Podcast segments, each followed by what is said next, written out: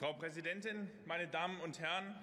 Nicht die ungeimpften müssen die geimpften schützen, sondern der Impfstoff muss die geimpften schützen. Laut Bundeszentrale für gesundheitliche Aufklärung ist eine Impfung, wenn man abgeschwächte, abgetötete oder Bruchstücke von Krankheitserregern verabreicht. Das versteht man seit 150 Jahren unter Impfung. Was Sie als Corona-Impfung bezeichnen, funktioniert aber ganz anders.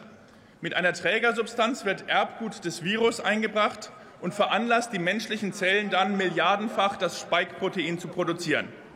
Ein komplett anderes Verfahren im Eilverfahren zugelassen.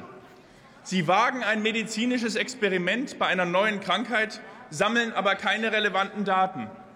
Sie wissen nicht, wie hoch der Anteil der Geimpften oder Genesenen an den Infizierten ist.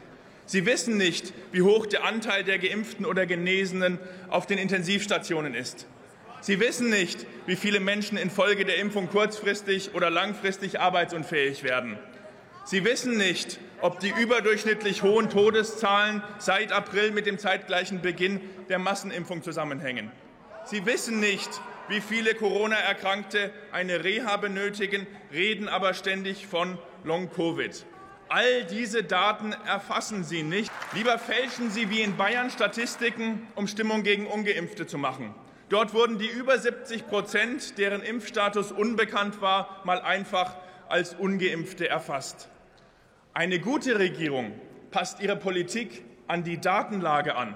Sie hingegen passen die Datenlage an ihre Politik an.